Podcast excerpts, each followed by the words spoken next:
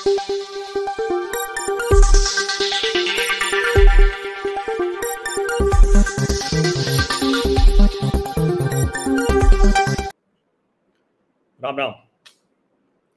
G twenty का सम्मेलन भारत में संपन्न हो गया। ढेर सारी उपलब्धियाँ भारत के खाते में। जिस तरह से भारत ने इस आयोजन को किया, उसने चुनौतियाँ भी खड़ी कर दी हैं दूसरे देशों के सामने, जो इसके बाद एक के बाद एक। और जिस लेवल पर था, जिस तरह की आवभगत थी, जिस तरह की सहमति बनाई गई, जिस तरह के आर्थिक निर्णय लिए गए, समझौते हुए, ये सब कमाल का था। दुनिया को आज ये स्पष्ट तौर पर समझ में आ रहा है कि भारत जैसे 140 करोड़ से अधिक की आबादी वाले देश को संयुक्त राष्ट्र सुरक्षा परिषद की स्थायी सदस्यता से बाहर रखना, ये उस मंच को ही अप्रासंगिक करता है। तुर्की जैसा देश, जिसने अपना नाम बदलकर तुर्की कर लिया है, तुर्की जैसा देश जो पूरी तरह से भारत विरोधी रुख अपनाता है। एक समय में आपको याद होगा कि रेसिप तैयब अर्दोगन, जो टर्की के प्रेसिडेंट हैं, तब इमरान खान पाकिस्तान में थे और मलेशिया के महातिर मोहम्मद, इन लोगों ने एक अलायंस बनाने की घोषणा की थी। इस्लामोफोबिया के खिलाफ क्या क्या करना है, वो सब ऐलान किए थे। और उसके बाद अर्दोगन कोई अवसर छोड़ते नहीं है, जब भारत विरोधी जो एजेंडा है, जो एनवायरमेंट है, उसको और मज़बूत कर सके। लेकिन उनको भी ये लगता है कि नहीं, भारत को संयुक्त राष्ट्र सुरक्षा परिषद में होना चाहिए। सऊदी अरब के मोहम्मद बिन सलमान, पाकिस्तान ने अपनी पूरी ताकत, पूरी शक्ति सिर्फ़ इसी बात में झोंक दी कि भैया, सऊदी प्रिंस हमारे यहाँ से हो के चले जाएँ, हम धन्य हो जाएँ। न आते गए, न जाते गए। यानी जो स्टॉप ओवर होना था, वो भी नहीं हुआ। तो पाकिस्तान की जो कोशिश थी कि कुछ तो हमें मिल जाए, कोई तो ब्राउनी पॉइंट मिल जाए, कहीं तो हम बता सकें कि नहीं भाई, हम भी हैं। और वरना पाकिस्तानी तो अब मतलब खुलेआम कह रहे हैं कि भैया, हमको या तो मोदी दे दो, और नहीं तो बताओ कि इस देश में क्यों रहने लायक है। तो मुल्क के तौर पर पाकिस्तान इरेलीवेंट हो चुका है, ये भी स्थापित हो गया। एक तरह से कहें कि भारत को जो मैक्सिमम अचीव करना था, वो सब अधिकतम उपलब्धियाँ भारत के खाते में आई हैं और सिर्फ़ खाते में नहीं आई हैं। उनको दुनिया के दूसरे देश कह रहे हैं कि आना ही चाहिए था। कहा जाता है कि जो दिल्ली डिक्लेरेशन था, वो हो इसके लिए जितनी कोशिश, जितनी तैयारी भारत की जो डिप्लोमेटिक टीम थी जो शेरपा, अमिताभ, कांत के नेतृत्व में उनकी टीम काम कर रही थी। Doctor S Jaishankar. और उसी तरह से दूसरे जो देश थे, उनकी भी टीम इसीलिए काम कर रही थी कि डेली डिक्लेरेशन हो जाना चाहिए। चीन तक की सहमति बन गई, रशिया तो प्रसन्न होकर गया, इससे बढ़िया उसके लिए क्या होगा? और प्रधानमंत्री नरेंद्र मोदी ने जो स्टेट्समैनशिप होती है, वो भी दिखाई बहुत अच्छे से। लेकिन इस सब के बीच में एक बड़ी चुनौती है। और जो सीधे तौर पर भारत के लिए है और भारत के प्रधानमंत्री के तौर पर नरेंद्र मोदी के लिए क्योंकि सब कुछ बहुत अच्छा हुआ है, लेकिन ये चुनौती अधिक बड़ी होकर दिख रही है। अब सवाल यही है कि इस चुनौती से कैसे निपटेंगे प्रधानमंत्री नरेंद्र मोदी? अब ज़ाहिर है कि मतलब अभी तक की जो शैली रही है, उसमें नरेंद्र मोदी कोई हिसाब वो छोड़ते नहीं है, बराबर कर देते और ऐसे में इस चुनौती का जवाब वो न देते ये संभव नहीं था। और वो चुनौती है कनाडा की। कनाडा में खालिस्तानियों की, कनाडा में खालिस्तान समर्थक भावनाएँ भड़कने की।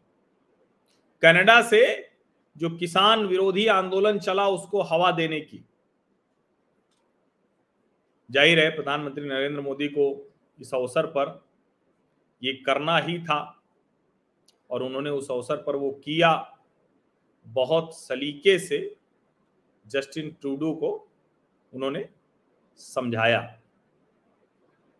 उसको दुनिया भर के अखबार कैसे देख रहे हैं, दुनिया भर की जो मीडिया हाउसेज हैं वो कैसे देख रहे हैं, उन सब का ये मानना है कि प्रधानमंत्री नरेंद्र मोदी ने जस्टिन टूडो को अगर देशज में कहें तो हड़का दिया।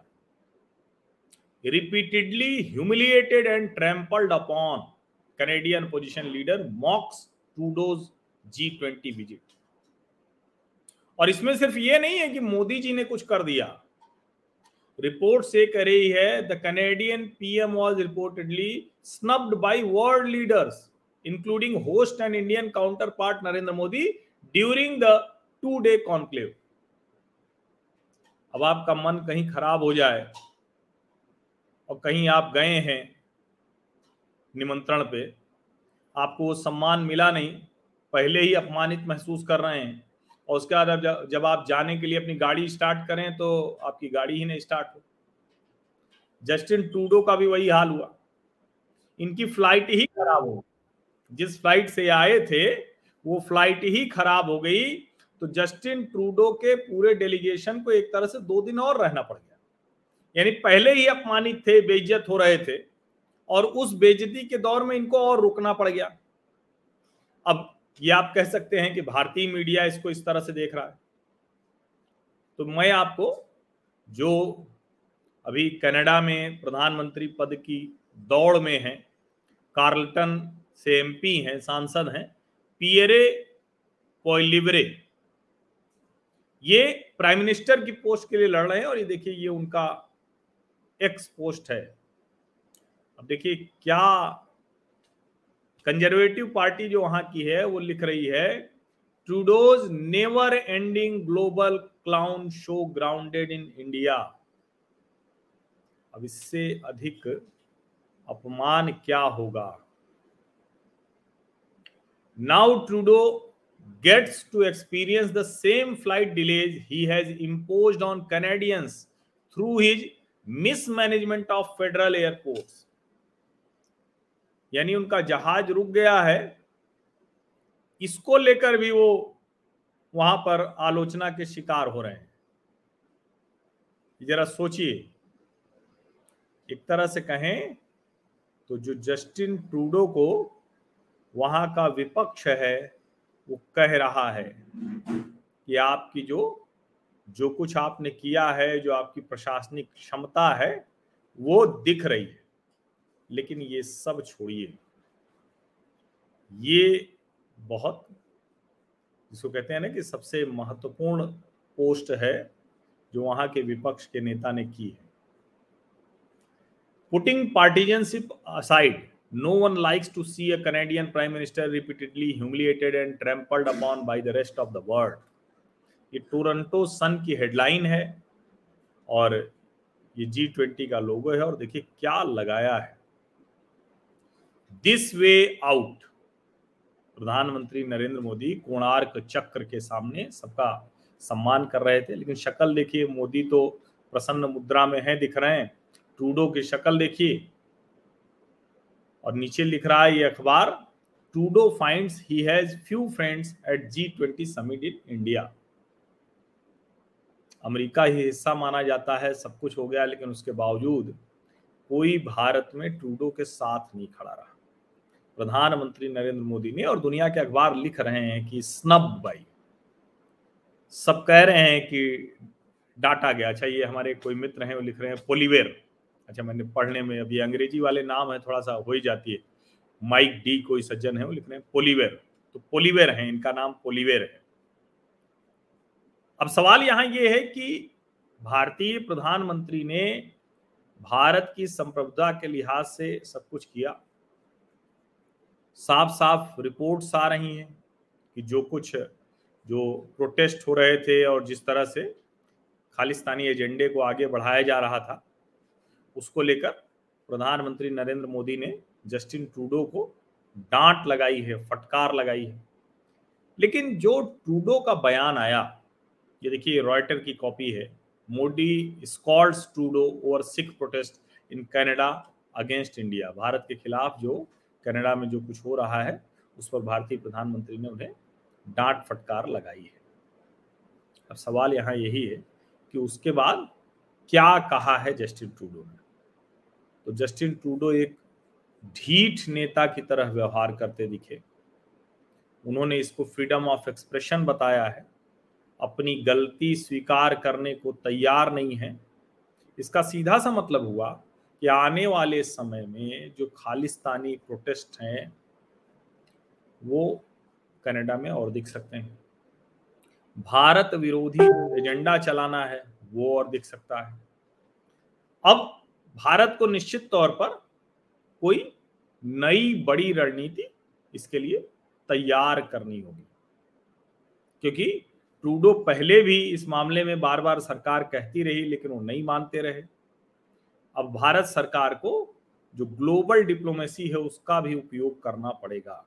ये जो फ्रीडम ऑफ़ एक्सप्रेशन और फ्रीडम ऑफ़ स्पीच के नाम पर, लिबरल सोसाइटी के नाम पर, ये जो भारत विरोधी एजेंडा कनाडा या किसी और देश से चल रहा है, उसको रोकने का तरीका खोजना पड़ेगा। हालाँकि रहस्यमय तरीके से सारे भारत विरोधी कंधार से लेकर कराची, इस्लामाबाद से लेकर खैबर पख्तुनवा से लेकर लंदन तक मारे जा रहे हैं, ख़त्म हो जा रहे हैं। उनका अता पता नहीं लग रहा है। अब वो कौन कर रहा है, कैसे कर रहा है, वो अलग बात है। लेकिन कुल मिलाकर तरीका तो कुछ भारत को निकालना होगा। टूडो जैसे लोगों को जो समझने को तैयार नहीं है कि किसी देश की संप्रभुता के साथ छेड़छाड़, खिलवाड़ करने वालों को बढ़ावा देना, ये अच्छी बात आप सभी का बहुत बहुत धन्यवाद। सब्सक्राइब अवश्य कर लीजिए नोटिफिकेशन वाली घंटी दबा दीजिए एट मीडिया हर स्वीटी इस पर टैग करके साझा कीजिए लाइक का बटन दबा दीजिए और अपने व्हाट्सएप समूहों में भी अवश्य साझा करें। धन्यवाद।